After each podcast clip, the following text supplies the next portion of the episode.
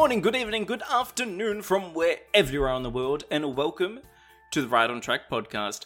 My name is Connor Jonas, and we've got a wonderful show lined up for you today. I am not here alone, I'm also joined by my fine friend, Tom Parry. Hello, hello, Connor. Thank you very much for that wonderful introduction. You know, it is splendid to be here, as always. It's just us two again, isn't it, this week? Sadly, Tom Denham is still away, but we have got another guest host here to help bring the energy to life, and that is Mel Shiri. Hello, Mel. Welcome to the podcast. Hello, guys. How are you doing? This has been a long time coming, and it's finally happened. So very happy to be here. But how are you guys doing? Yeah, I'm doing well. We're doing very well, and Mel, I have to tell you, it is such an honor to have you on the podcast. I've wanted you to be part of this podcast for so long. Oh, really? Yes, indeed. This is like absolute honor. No, no kidding. And of course, we should also mention that Mel is the erstwhile voice of Sir Topham Hatt, who we had back in seasons four and five of our very podcast. Yes, at the start of our podcast, you would hear the Sir Topham Hatt. You're listening to Round Track podcast. Mel was the voice of Sir Topham Hatt. Absolutely fantastic. Greetings. Thank you very much, but for some reason you've got me out. Okay, back to the normal game. It's all good. It's and breathe and breathe. Okay, rest your voice. Rest your voice. Right on cue, just beautiful. Speaking of beauty, Tom Parry, what episodes are we looking at today? Oh, you flatterer, you Connor. We are talking about the Series 6 stories Percy and the Haunted Mine, Middle Engine, and James and the Red Balloons. Three absolutely ripping classic yarns. Yes, they are. Now, before we jump right into them, Mal, we need to ask you a few questions about your Thomas history. Of course. Go for it. I'm very happy to do that. So, first of all, what got you into Thomas? Well, this is according to my father, who is 61 now. According to him, my first memory was I was two years old and I was holding a wooden railway James in my hand, and I remember being pushed in my buggy at the time.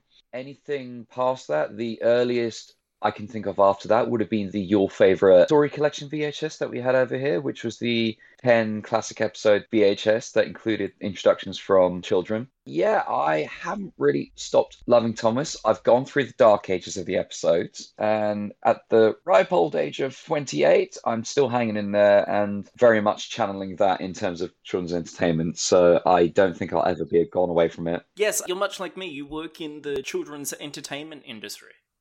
Yeah, I had no idea that you were dealing with the debt with Thomas events in Puffing Billy. I had no idea about that, so I'm really pleased to hear that. Mel, there are a couple of questions I wanted to ask you, one pertaining to Thomas and one not as much. Sure. The first one is on our podcast, we've had a lot of guests who have said that they were fans of Thomas as a child, fell out of it in their teenage years, and then got reacquainted with it. Mm, I'm mm. wanting to ask you, what was it that kept your love of Thomas going? How did it endure? Really, it was just the love about it. Really, it was just the whole getting excited of new episodes. Like, I'm more into the TV series stuff. Like, when it comes to learning about steam engines in real life, I'm not very knowledgeable about that. I'm not as knowledgeable on railway series stuff. I'm more of the TV buff. I'm not really a fan of reading books in general because I much prefer moving imagery. Like, this is the guy who grew up with picture books. And I think it was just the fact that, you know, when you see the smiley face of Thomas, that you just can't help but you know, tune in. So I have been through every single episode and I have rewatched pretty much all of them. And I just hang in there. And there's so many different iterations of Thomas in terms of lore, in terms of books, in terms of the toys and puzzles and TV shows, movies. So whatever new Thomas product, I still watch them whether I like them or not because I'm always intrigued to see. So I'm still as connected as I may have been when I was younger, perhaps a bit more. Mm. Now, the second question I wanted to put to you you are a very gifted impressionist. You're very good at imitating celebrities, not just Sir Topham Hatt, of course, but also Rowan Atkinson, Mr. Bean. I'm wondering, when was it that you discovered you had this gift or this knack for impersonating people? Honestly, it was just the fascination of hearing voices, and I'm like, I can do that. I mean, you know, most voices I can't really do. I'm not good at a Scottish accent. Um, but really, it's just fascination. And in terms of getting into like acting stuff, do, do, do, do you know what it was? It wasn't so much an impression. It was when David Tennant regenerated into Matt Smith. I kept emulating that at home, to be honest with you. But really, it's just the fascination. it's just something I do. It's something I can't help I do, and it especially works very well whenever I'm doing my professional work. Now, Mel, you, you mentioned that one of your earliest VHSs was your favorite story collection. Yes. If that was your favorite story collection, what Mm. are your favorite stories? Uh, well, my top favorite episode of all time is Special Funnel. It kind of plays like something I would read in like a children's book or like a fairy tale kind of thing. It just has that feel. The scenery is excellent. It kind of feeds into that whole fairy tale vibe, and also it's just a good thing that you would always hear, like you know, the the train who never could, or the train who wanted something better, the train who wanted a special funnel. That I think was one of the first ones I saw. Some of the first ones I saw included Edward Gordon and Henry, which is a favorite of mine, and also a close shaver's up there somewhere. In terms of modern ones, Henry Gets the Express, I thought was a brilliant resurgence for the Henry character, and my heart leaped when he was going up that hill with the coaches. I was like, "Oh my goodness, he's back!" you know, the World's Strongest Engine is one of my absolute favorites. Oh, we covered that just last week. yeah.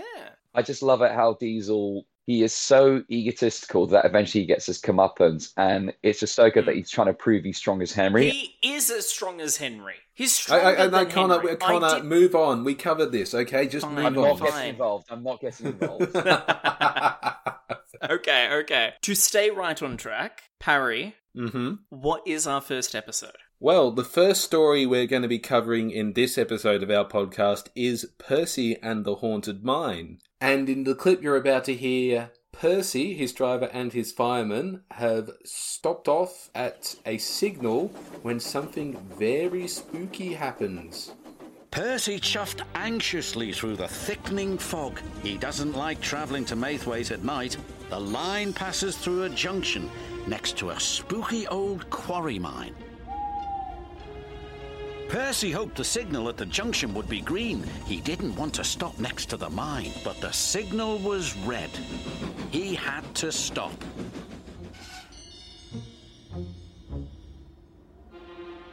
Suddenly, he saw something.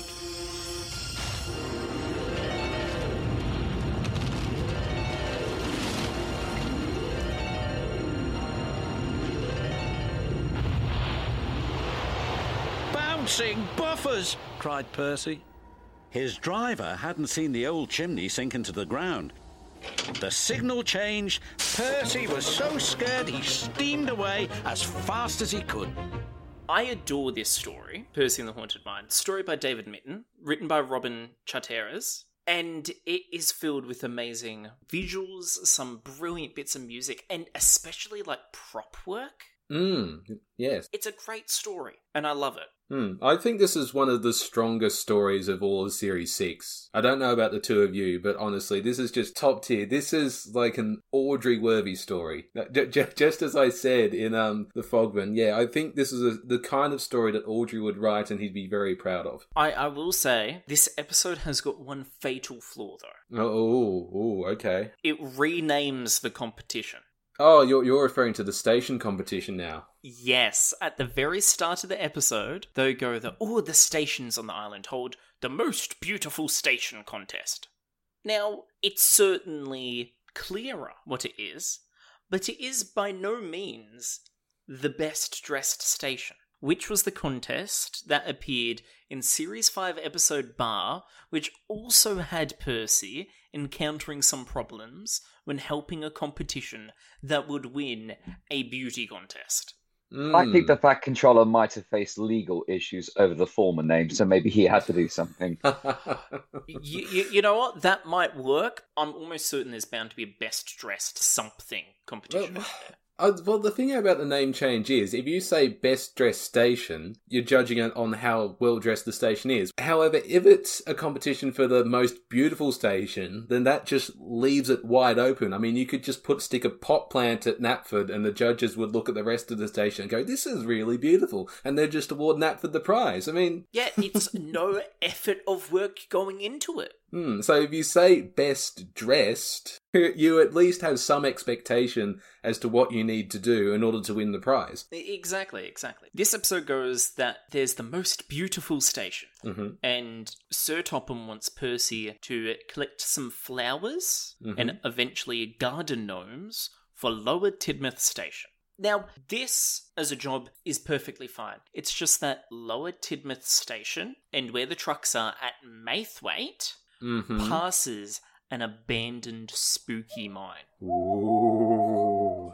Now, I adore all the scenes when Percy's at the haunted mine because they are very reminiscent of Ghost Train. Mm, They're very atmospheric. I love it. And not just like the set decoration, but also the music and the pacing as well. It really gives you that sense of there is a haunted atmosphere. There's almost like tiptoe music that happens with it. Yes. I love it so much. But as Percy goes to the haunted mine, something magical happens. Ma- ma- ma- I don't know whether magical's the word. Well, I, I say magical for two things. One, a magic harp plays. Okay. Not not just an ordinary harp, a magic harp. It is a magic harp. The actual sound effect file is titled Magic Harp. Oh, so you've been trawling the BBC's online sound library, have you, Connor? Is I, that have what been you're trawling saying? all the sound libraries. Okay, I've found the official whistle used in Scaredy engines. I've found the official rolling train effect that they've used.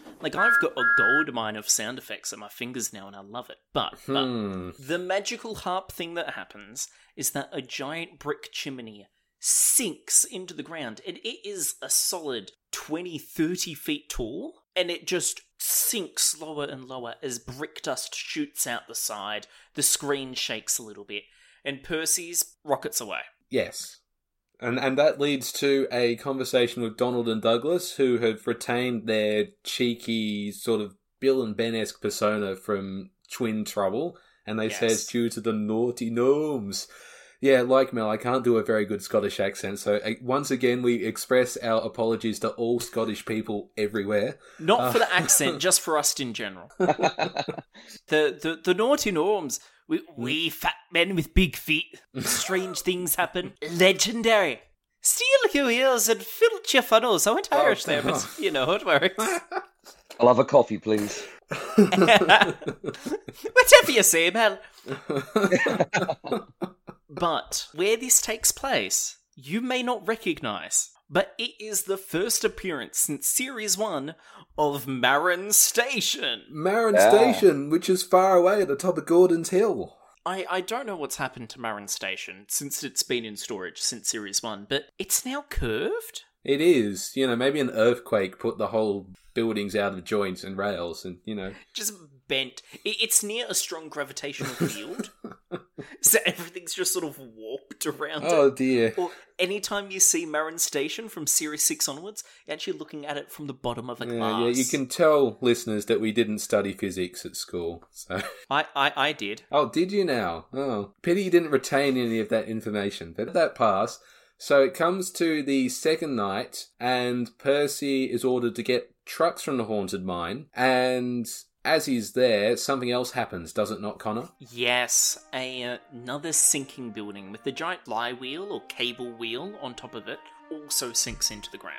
And, and this time, Percy's driver and fireman see it. Yeah, so they didn't notice the big crumbling chimney that was sinking into the ground, but they did notice the slightly lighter building sink into the ground. Yeah, but it's also closer to the track. Oh, fair enough, yes. This scene, as Percy sees the flywheel, we'll say, building collapse, something else then occurs. Well, he bumps into the van and gnomes come outside and he thinks that it's the gnomes that are the cause of it and he just runs away. Percy runs away again. True.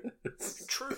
But th- there's a brilliant shot where Percy is running through the fog with his single headlamp on, Mhm. and it it's like a singular shot. But I look at it, and were it not for the colouring and the different position of the headlamp, I would believe it was from Ghost Train.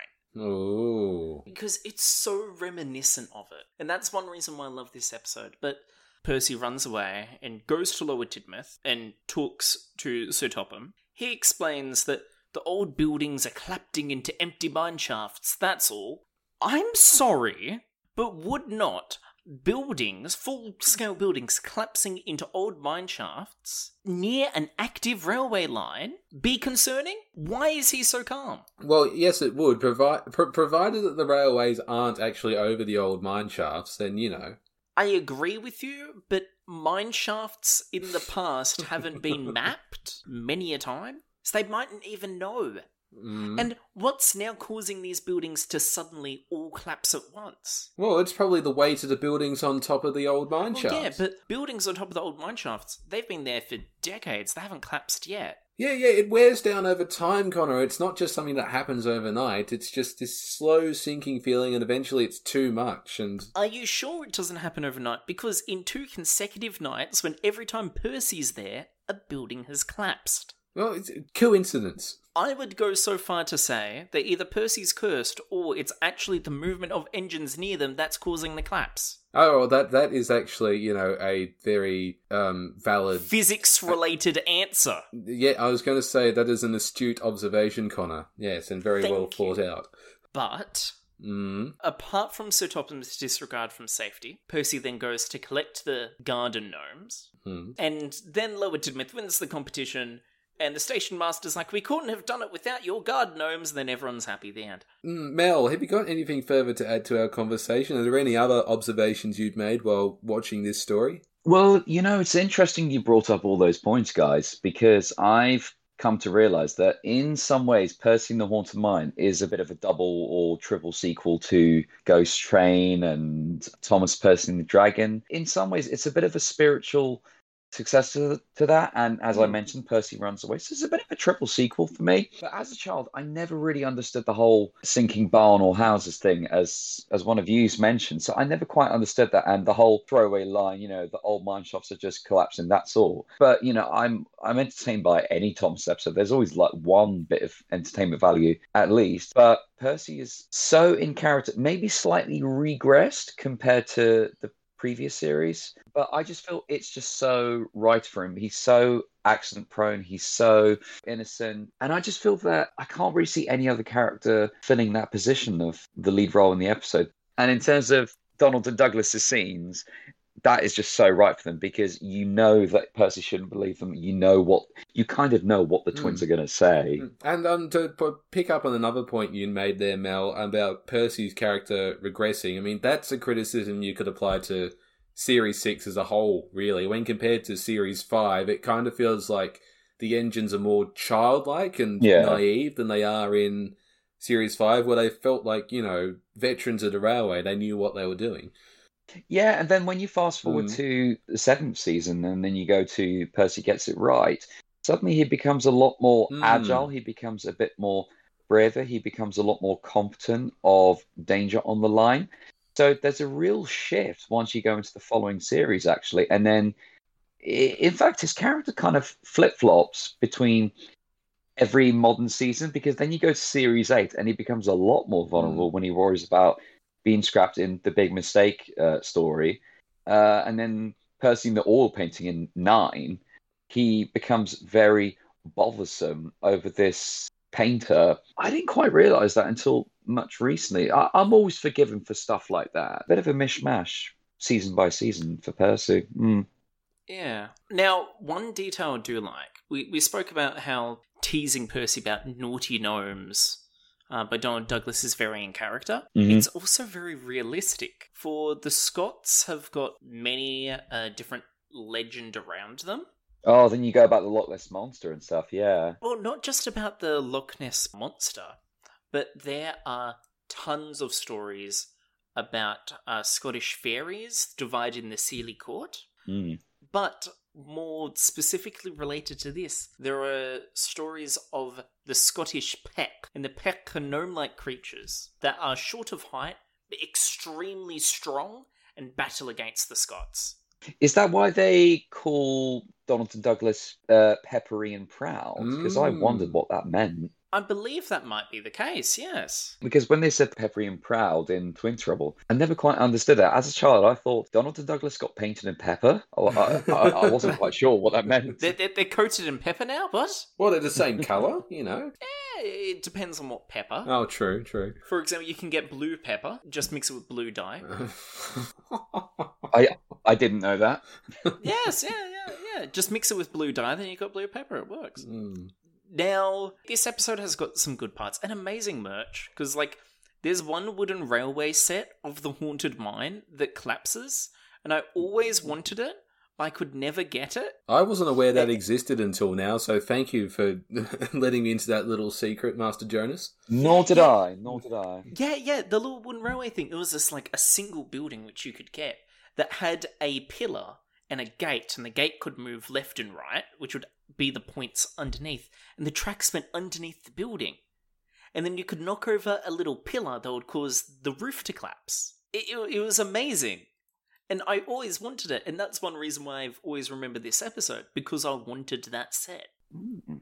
Apart from all of that, I feel it's almost rushed. I don't think so. No, where are you coming from? I don't feel it's rushed at all. I think it's perfectly paced. I feel at least the ending is rushed. Uh, no, I disagree with that too, actually.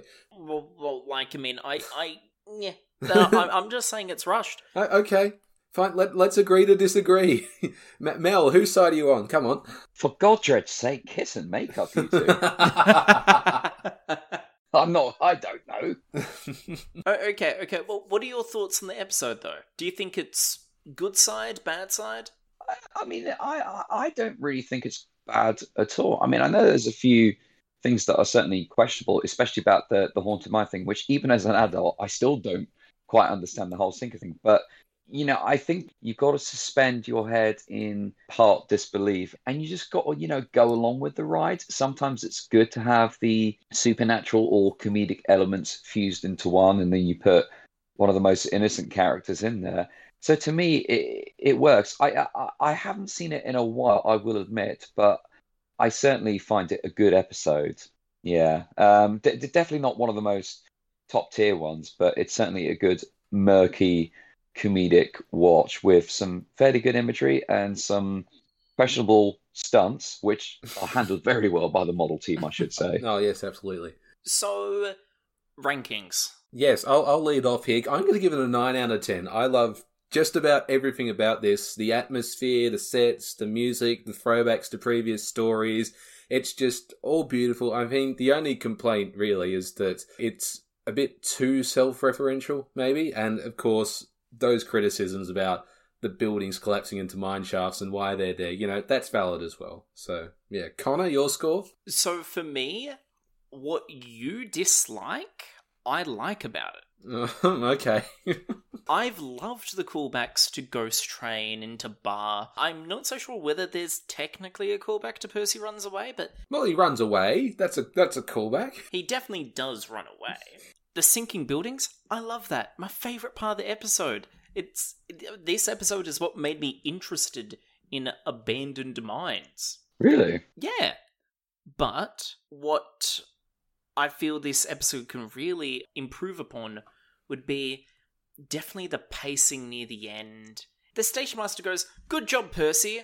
And like, yeah, gnomes aren't naughty. They they can be lucky. The end. It, it feels weird. And they've renamed the competition thing, but eh, I, I like it though. I do agree it's a good episode. It's got great music. It's got brilliant shots. And as you said, Mel, brilliant job by the prop team. So I'm Mm. going to give it a. Uh, if it was probably another rewrite, it could have been good. So I'm going to give it a 7. Okay then, Mel. That just leaves you. What would you give Percy and the Haunted Mine out of ten? I find it a good breezy watch. I, I always find it happy, especially because season six is actually one of my favorite seasons. What you guys kind of said about the rushed ending, it's kind of what you guys mentioned about a surprise for Percy from the previous season, Mm-hmm. in the fact that when Percy and Bertie s- and Factroll stop the runaway, and then suddenly everything gets wrapped up within five seconds, where Bertie is like, "And you were right, Percy," and it's just like, "Wait, what happened there?" yes. So it's- Yeah. so it's kind of like that in a way. So let's say it's a quadruple sequel to Ghost Train.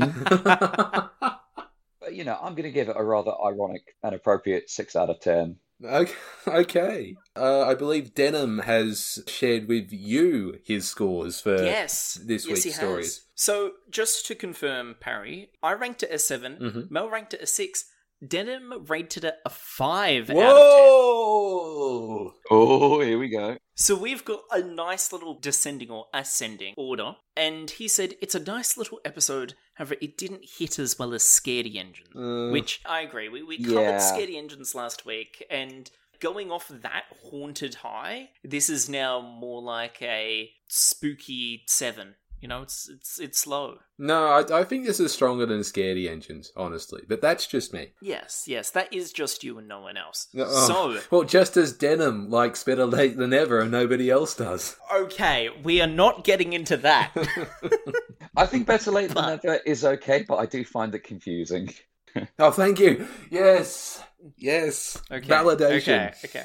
Before we start ranting and going off track, Parry, what episode are we looking at next? The next story we're going to be looking at, Connor, is Middle Engine. What is a middle engine, you might ask? Well, I'm glad you did ask, because you're about to hear what a middle engine is and what problems it causes in this very clip. But none of them likes being a middle engine. It's no fun being stuck in the middle. One morning, Percy was cheerfully collecting coal trucks from the smelter yards where Harry and Bert worked. They liked to play tricks on steam engines. Percy didn't want to fall for their tricks again. But before he knew it, he was stuck in the middle. Oh, bother, chuffed Percy crossly. Little green piggy in the middle, Harry teased. Percy's driver was cross. With trucks in front of him and trucks behind, Percy had to go slowly. James was in the yard when Percy steamed slowly by. It's Slow Coach Percy, James laughed. You wouldn't be laughing if you were stuck in the middle, Percy fumed. And James won't be laughing later when he does find himself in the middle. Mmm, yes, he does get his comeuppance eventually. So, tell us something about this very story, Middle Engine. Give me the facts. So, Middle Engine is a story concept by David Mitten, but written by Brian Trueman, and it covers the brilliant idea of engines being stuck in the middle of a train. A very real thing, but something that is not very commonly seen or heard of on railways. So the story starts with Michael Angelis briefly explaining what a middle engine is and why it's no fun, and then we go into Percy, who is becomes a middle engine due to the input of 'Arry and Bert, the diesel class 8 engines who are at the Sodor Steelworks. This is the first time that the two of them have been referred to by name. Yes, uh, last series it was only Bert that was referred to Mhm. by name, and now we know that 'Arry is called 'Arry, and Bert also gets speaking roles. Yes, indeed. And 'Arry is spelled apostrophe A R R Y. For, yeah, for whatever which reason. is it supposed to be Harry or Barry? Or Parry, even. What I love about this is that every time James and Percy have become a middle engine, 'Arry and Bert say "little piggy in the middle," Mm. which I love because growing up, Piggy in the Middle was my favorite game. Was it now? Mine was Duck Duck Goose. Ah. Now, now, for those that don't know, Piggy in the Middle is a simple game where you've got three people. Two people are throwing a ball to each other, and then one person is between them trying to grab the ball in the air as it's being thrown. Hmm. And that's the game of Piggy in the Middle. It actually got banned at our primary school, believe it or not. Really? Yes, because the teachers believed that the game was endorsing bullying and ganging up. You know, I can see that. Even though it was your favourite game, I can see where they're coming I, from. I, I can see where they're coming from. I guess I was just sadistic as a child.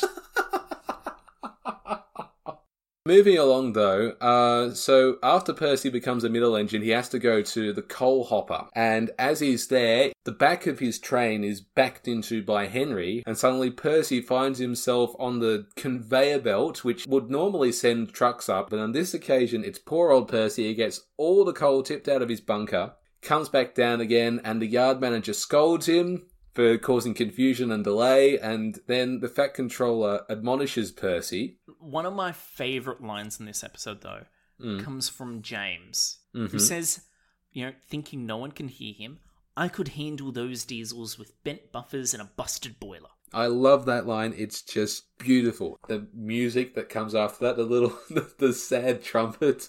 Oh, it's just brilliant. It sounds so much like, oh, I could take them on with, you know, one hand tied behind my back and only on one leg. It's got hmm. such a snarky, egotistical comment to it. and then the Fat Controller goes, Then you shall do Percy's work.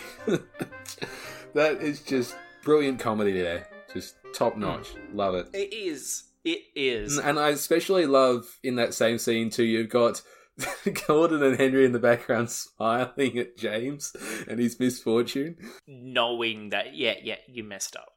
Now, when Percy takes the trucks to the coaling plant, he takes them to the tipper. Now, for those that don't know, uh, tipper was very common on large industrial railways during the 1950s and 60s. And think of almost a horizontal elevating platform that is connected to a conveyor belt, which is what lifts up and down. And often what would happen is that coal trucks would roll onto this platform. They'll be locked in place by little clips attached to the wheels, or maybe they're actually coupled or chained down. And then it is lifted up, and then they're tipped over to their side, or perhaps even upside down. Mm-hmm. Or the coal falls out into the coal hopper, which can later be used to fill up other coal trucks or tender engines. That indeed. We did see, or rather, you do see in the illustrations for the Railway series, there is a coal hopper located at Tidmouth Sheds, where, of course, all the engines reside overnight. But we haven't actually seen one working like this in the television series until now. Yes. Yes, it's a very modern design of one as well. Very, very modern, yes. Mel, what are your thoughts? I mean, I never quite understood Percy getting the blame when really it was Henry's fault for buffing Y- up Percy. yes, Yeah. Percy is unfairly maligned for something which is totally and 100% not his fault. And even Yeah. even if you shift blame from Henry, Percy goes, "Those diesels made me a middle engine," Mm. and then Sir Topham goes, "Nevertheless, nevertheless, what?" We've got intrinsic proof here. You've got the drivers who became. You can't tell off Percy because there was no one in the cab. Unless it has got immediate, super strong way to clamp onto whatever engine is suddenly there, Mm. Percy should not be being lifted up. Yes. Hmm. Someone needs to press a button to make it go up and down. Someone needs to tie Percy down because he has been literally lifted onto his cab. Yes, we, we actually do see, if you notice very, very carefully, the moment that Percy is pushed onto the little belt there and gets hoisted up, he doesn't appear to be attached to anything, and yet in the next scene, we do see that his coupling joints essentially have been fastened to some kind of chain, and that's what stops him from tipping over into the coal hopper up the top there. Oh, good. That would be a much more interesting story, wouldn't it? If Percy got stuck at the top of the coal dispenser. Upside down. Yes. That they would need to rip off the top of the dispenser. Actually, would. in fact, the dispenser itself wouldn't be able to support his weight. No, it wouldn't. That's a, that story is a lot darker. But but yeah, how did Percy get attached to the couplings? Who was it that allowed this design to be in place? Furthermore, why isn't Henry being blamed? Yes. Why isn't the person in charge of the controls being blamed? Yes, that too. Hmm. Shall we blame the signalman? Oh no, we can't. We can't really. I mean, we could, but nah. We can't blame the yard manager. We we blame the controlman. We we could. We could. The yard manager's he manages the entire yard. He's responsible for everything and everyone there in that yard. So including safety. And because we have got no one else to Mm. blame here, apart from Percy, it would have to go to the coaling plant manager. I don't know about you, but Percy has been wrongfully accused. absolutely, he has. He he needs um oh, what's his name? Artis Finch? Atticus Finch, you're thinking of for the main protagonist from To Kill a Mockingbird. Read a book, Connor. Honestly, I read To Kill a Mockingbird. that to kill And- no and- and to kill a mockingbird, not to kill a mockingbird. That's like and then the Pigeon Beer. Oh, wonderful. Anyways, and so then it happens that James becomes a middle engine, and rather than get on with his work, he just decides to stay put, and it's up to Percy to come and rescue him. He gets to the end of the line, and the yard manager or the station master says, What's that big red engine doing in the middle?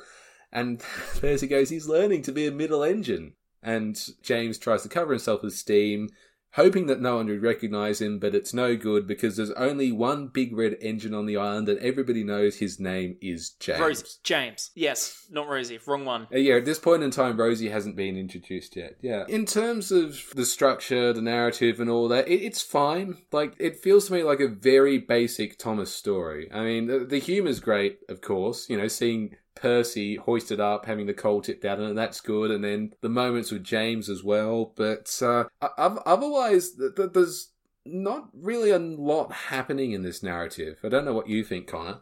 So uh, I like this episode because it introduces something about railways that just things don't like. Engines don't like being a middle engine.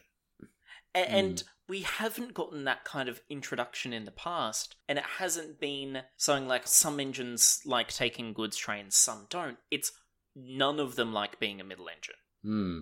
And I adore that idea as an episode plot. And middle engines are a real thing. However, they are often quite dangerous for an engine, especially a singular engine, to be in the middle of a train as it's running. But yeah, I adore the idea that they've got an entire episode put around it. I am sad though that although they have reintroduced 'Arry and Bert for it, they are more so bullies instead of a general threat as they were in Stepney Gets Lost. Hmm.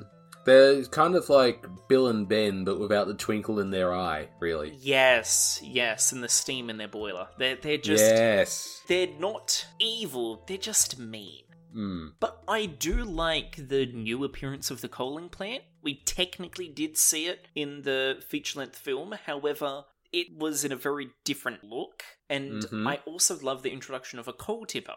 And the coaling plant is then going to appear for a few more series and even a movie slash special afterwards. Mm-hmm. It will become a very popular place in the show. So I enjoy that look. And I do love the banter. Hmm. Yeah, uh, Mel, are there any other thoughts that you had on this story? Is there anything that Connor and I haven't touched upon that you wanted to raise as well? I mean, I have no idea if Percy was really blocking a line when Henry bumped into him. I, I, I always was very kind of enamored when Percy was being tipped in the coal, uh, sort of the coal implant Mhm. shaft. One of the best accidents. Yeah, I, as a child, I was a little bit scared of that actually because I was like, no, he's gonna fall off, or whatever. Because it's just a slightly horrifying image if you think about it. Um, I mean, in terms of you know James suddenly saying, "Oh, I can do this," and that's a tale of two halves. This episode, the episode kind of feels disjointed to me, if I'm going to be honest. Mhm. Harry and Bert are not as evil as they were at the start, but to be fair, they weren't renamed named in Stepney Gets Lost. They were just two users, and the lighting was so dark and Mm. also so red that children might think them as maybe slightly different characters. But Harry and Bert's characterization has kind of been very consistent across all the subsequent series, actually. Yes, after this, it's, it's consistent. But yeah, I, I think it's like one of the lesser sort of appreciated episodes. It's it's certainly weaker than the Haunted Mine episode. Sorry, I'm going to offend one of you, but that's just my mind. But as I said, I'm entertained by any episode whatever. And from my recollection, I have watched it a little bit more than the Haunted Mine. Hmm. It, it is a good episode. So, rankings. I'll go Who, first. who's going first? All right, you're on first. Okay. No, no, no. Yours in the outfield. Third base. No. I adore this episode. It's got a very good accident, not a crash, but accident. Mhm. However, as you've said, Mm. Percy shouldn't get the blame. However, it is very disjointed at times. And whilst the ending is better paced than the last one, yeah. and it's got a brilliant scene with James covering himself in smoke. I feel that maybe having very classic driver talking to James going, Come show a wheel, we need to get this stuff moving Hmm. anyways. And it's just not there because he goes, I'm not moving. And he didn't. and then Percy comes, and then at the harbour, and then the end again. Perhaps if there was a little bit of Percy James dynamic at the very start of the Mm. episode, before Percy becomes a middle engine, Yes. it would be better. But for me, I'm going to rank it a 6 out of 10. I respectfully agree with your latter point that you made about Percy and James. Yeah, I respect that. hmm Um, and Mel, your score. Probably a five. Okay, there we are. Um, I'm actually going to echo Connor and go six out of ten. Look, it's as I said, it's not a particularly exciting story, but it's got a couple of good moments in there, particularly with the coal hopper. So for that reason, it just puts it above being a mediocre story. And what of Master Denham, Master Jonas? What did our very own Tom Denham gift Middle Engine?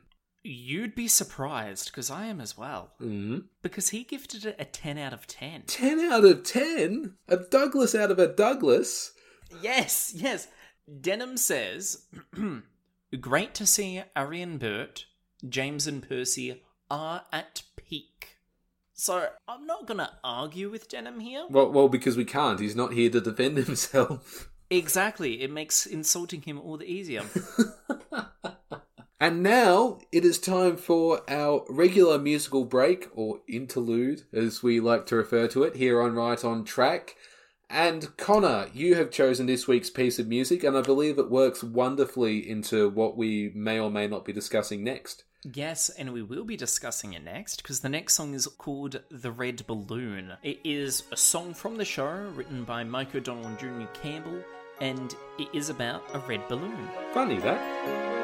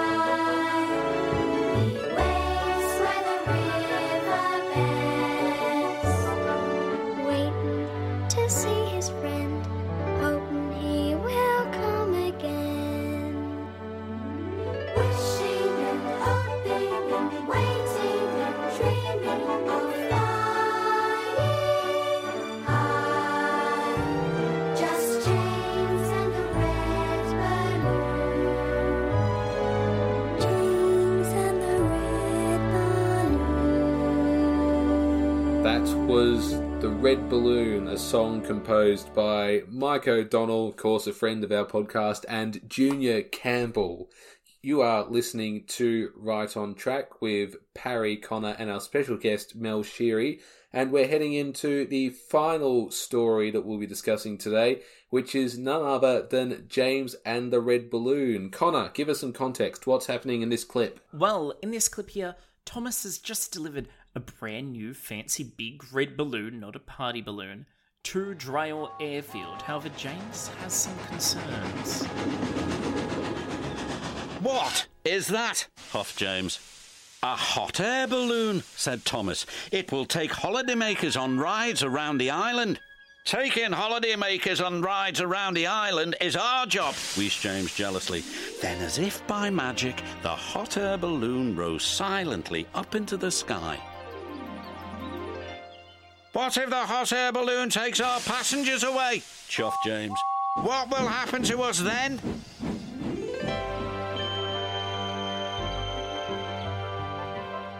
This made Thomas worry. Suddenly, he wasn't so excited about the balloon. Hmm. Yes.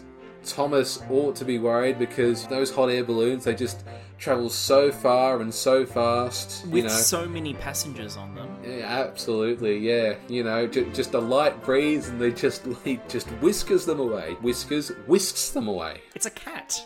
Yeah. Oh dear. I I, I apologise to everybody who speaks English. um, Not for, not for English, but just for our general existence.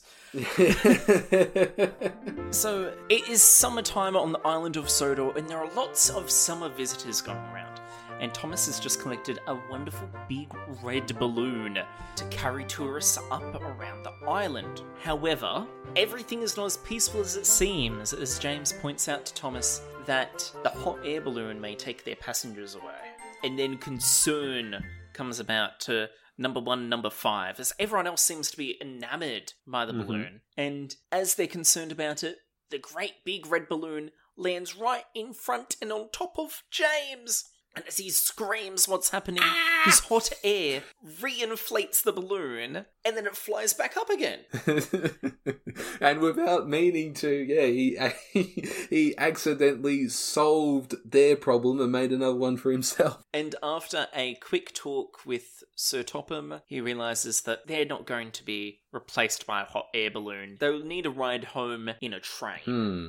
And then James metaphorically looks up to the red balloon as it says at the end of the episode that sometimes at night he dreams that he can fly just like it. Hmm. I, I do love that final scene. It's uh, just Yeah. very special. Oh, Connor, now I understand this is another episode which is written by a screenwriter who is not David Mitton or Britt Allcroft. In fact, it's got quite an interesting writing history to it. So, James and the Red Balloon, story by David Mitton, written by Jenny McDade. Mm-hmm. That's the TV series story of James and the Red Balloon. Mm-hmm. However, the episode appears to be based off a 1990 Christopher Awdry story, James and the Balloons, Yes. which also features a balloon falling on the line in front of James. Yes, it does. However, it doesn't land on top of him, and in that story, James picks up the balloonists and takes them back. Mm-hmm. And Christopher Awdry sadly wasn't credited for it. No, well, th- this is one thing that perplexed me too as a child because I actually had a copy of that very book, and I had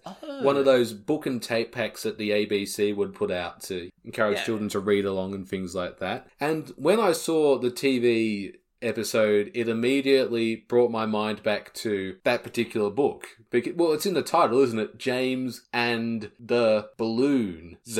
But of course, the stories are somewhat different because in James's story, it's like a hot air balloon festival, and there's one balloon in particular that falls in front of him, and it's James's job to get the balloon and its team to the finish line. Whereas in this TV story, what happens is the balloon falls in front of James, and rather than transport it back to Dry or Airfield, which would have been a nice and fitting resolution, I think, to the conflict. Wouldn't you agree, Connor? Because in the story, of course, the Fat Controller explains to James that all these hot air balloon passengers, you know, they rely on rail transport. And I think you would have got that same moral Yeah. from James simply transporting the basket and a deflated balloon back to Dry or Airfield. If you want a different branch of thinking for it, here are the engines thinking about the balloon going to take away their passengers. When all of a sudden the balloon becomes one of their passengers. Yes. And there goes their worries about needing to be worried about the balloon. Hmm. But I'm afraid the story trail doesn't end there. Ooh. because although James and the Red Balloon, story by David Mitton, written by Jenny McDade, appears to be based off the 1919 Christopher Awdry story James and the Balloons, that story itself appears to be based off a 1989 magazine story by Andrew Brenner, Oh, wow. which is called The Balloon Race, which also has a balloon festival going and a balloon landing in front of James. It's like a snake eating itself. It's just. Exactly. So, just for context, 1989, Andrew Brenner wrote a magazine story called The Balloon Race, where a balloon fell down in front of James and he took the passengers back to the balloon festival. 1990, Christopher Awdry rewrote that story in a book called James and the Balloons, Mm. where James wants to stay and watch the show, but he can't. But then he soon becomes a part of the show when the balloon lands in front of him, and he takes the balloonists and the balloon back to the show, hmm. and then he watches all the balloons land. And that has then inspired a story here in Series 6 by David and Jenny McDade, where a balloon arrives, lands in front of and on top of James, and then James later becomes friends with the balloon. One thing I do like is that as Thomas is taking the balloon to Dryaw, it explicitly goes, yeah, he's taking it to the airfield at Dryaw. Hmm Yes, of course, in the original books, Dryaw was located next to an airstrip. It is where Harold is based, I believe, as well. Yes, it is. Mm. And Tiger Moth. And Tiger Moth, yes. Yes, we, we even see him in this episode. Ah. But yeah, I, I do like on how they've now explicitly gone, yeah, there's an airfield here. And whilst it was obvious enough, the fact that they never addressed there being an airfield there, I, I feel having it said puts more concretion, if that makes sense. Mm, yeah, so you're saying it kind of solidifies its place. Exactly. Yeah, the fact that they said this is an airfield, it's then always going to be an airfield. And it makes you wonder, like, why are they keeping up the continuity for this in particular, in spite of everything? Because as we all know from previous stories in Series 6, continuity has just completely gone out the window. Like, the engines work anywhere and everywhere that they have to, but Yeah. somehow they still think it's appropriate to have an airfield situated next to Dryaw. Why, I mean, why not just go all out and put it in, say, Peel Godred or something like that?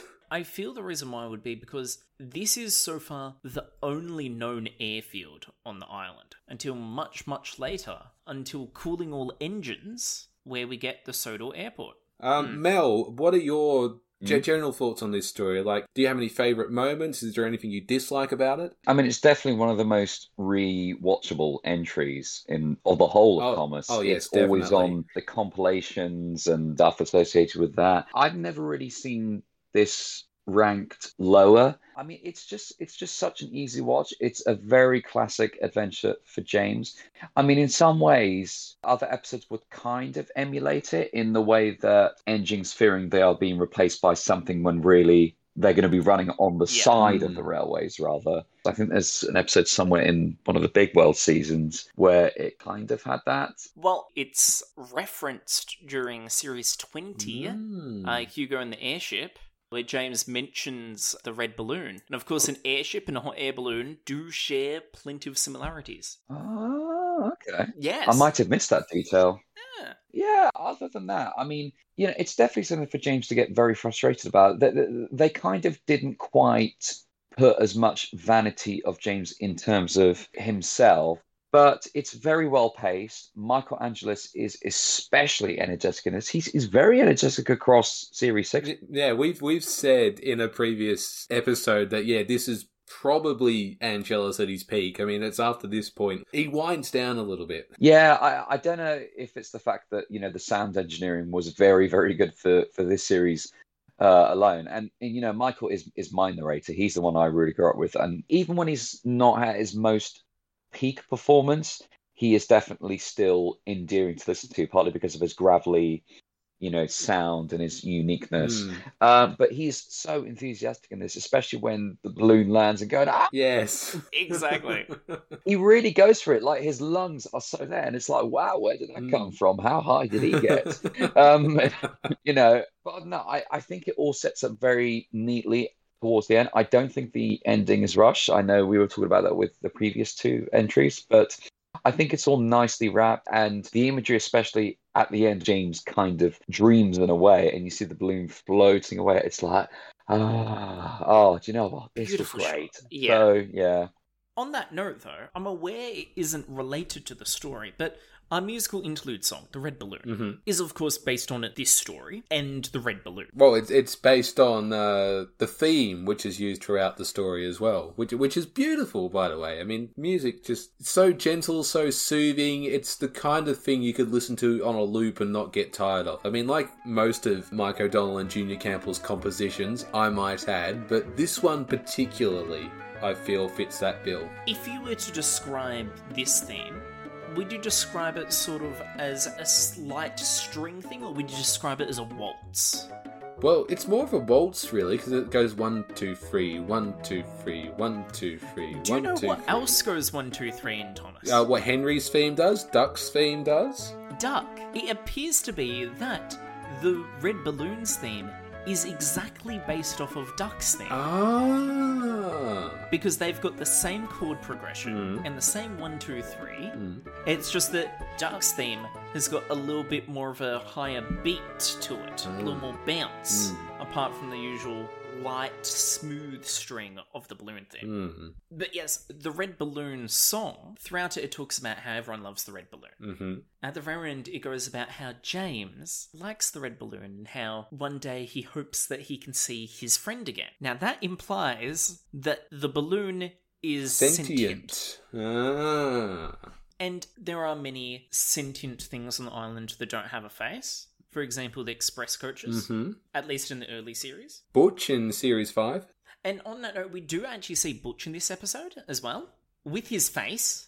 And I believe this is the first time Butch is seen with a face. You do you believe correctly? Yes. He won't actually get a character role until series 15, Stuck on You. Well, so that's yeah CGI era. Yeah, so he's got a face and it's not going to be used. Hmm. What I really love about this story is there's all these smaller moments in there that sort of deviate from the main conflict, but are nonetheless much appreciated. Exactly. You've got this introduction with Percy asking Thomas about the balloon. You've got the cutaway of the balloon traveling around the island and all the engines and their reactions to it. Also, you, we get to see George. We George do. the steamroller. Yes. However, I have got a little bit of an issue with George's appearance Mm-hmm. because when George appears, James and Thomas are at a signal box talking. This is right before the big red balloon lands on James. Mm-hmm. And they're talking about, oh, there'll be no use for us engines. And I feel that would have been the perfect time for George to chime in and say, yeah, rotten rails. Railways are no good, turn them into roads. Exactly. And that opportunity is wasted, and it's it's a missed opportunity. But there are so many different characters that appear in this episode, just in the background doing things, such as George, such as Stepney, who's mentioned by name. Mm-hmm. Yeah, why was it? I was always curious why was why he was there. But to be fair, the fan in me is just like, oh, Yeah, he's mentioned by name. Yes, we love that Stepney name drop. even the Scottish twins, which of course we heard in Percy and the Haunted Mine, Mm-hmm. and they have got my favourite bit of dialogue. Why, tis a floating basket with fork in it. Whatever will they dream of next? Ah, uh, our Scottish accents haven't improved, but you know. No, no, they never will. no. it's such a good little line. It's the kind of humour that you would put in there for the adult watching it. mm, mm, I agree. So, ranking wise, what are you thinking, Mel? it has to be an eight straight in. Okay, okay. I'm feeling a bit more generous than you. It's a beautiful episode, much better than the previous two we've covered. It's got so much love put into it. And whilst there are some parts that definitely could use some work, such as James needing a bit more vanity, or there's the missed line from George, but I feel it does so well with what it was trying to achieve. And like it also mentions Stepney by name, so like it's got to be a nine from me. Oh, look, honestly, I love the story as well. It's definitely top tier. I think I love it just as much as I do Percy and the Haunted Mine, so it's going to be a 9 out of 10 from this man.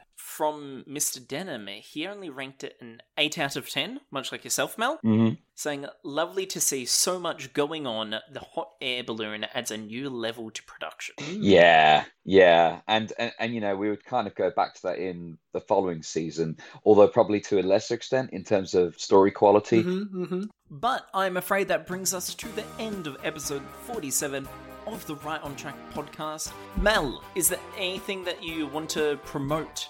Yeah, so I'm at Mel Shiri on Twitter, M E L S H I R I. I also have the Roll Along YouTube, which I do update every now and then. These days, I try and do a mix of content for the children and occasionally some that the older fans might want. I do have my Roll Along YouTube on Twitter at Roll Along BTON, which Mhm. stands for Brighton, for those that wanted to know. And also, I have Trainmaster Sussex, which is part of the nationwide sort of franchise. So, you know, search facebook.com forward slash Trainmaster Sussex. But other than that, if I had some closing words, I would just like to say we've been hit hard by COVID. So many have been hit hard by mental health issues. We need to keep everything together. We need to help each other. I'm going on a bit, guys, but you know, we've got to take care of ourselves, and I wish so many realised it. So that's my message to everyone just to be nice and to care more. A brilliant message, Mel. But we'll be back next week with more wonderful reviewing podcast madness for you to enjoy. And on that note, Parry, what are we looking up next week? Well, in episode 48, we'll be joined by another special guest, and we hope to be looking at the stories Jack Frost, Gordon Takes a Tumble, Percy's Chocolate Crunch, and Buffer Bother. Ooh, four episodes. That's going to be a big one. In the meantime, you can keep in contact with us via our social media. That indeed you can. We are on Facebook. You can visit facebook.com forward slash right on track Thomas podcast and give us a like. You can find our Instagram at TTTE underscore right on track. And there's Twitter as well at on track Thomas. Be sure to follow us there. And make sure that you check out our website at rightontrackthomas.wixsite.com forward slash podcast. Oh, and there's email as well, Connor. Don't forget email. Do you want to say the email? Yes, I do, absolutely, because I know what it is. It is right on track Thomas at gmail.com. I knew that. but it's been a pleasure talking to you once more. Until that time comes, I'm still Connor, I'm still Parry. And I'm still questionable. and this has been the Right on Track podcast. See you guys. Adios. You heard him.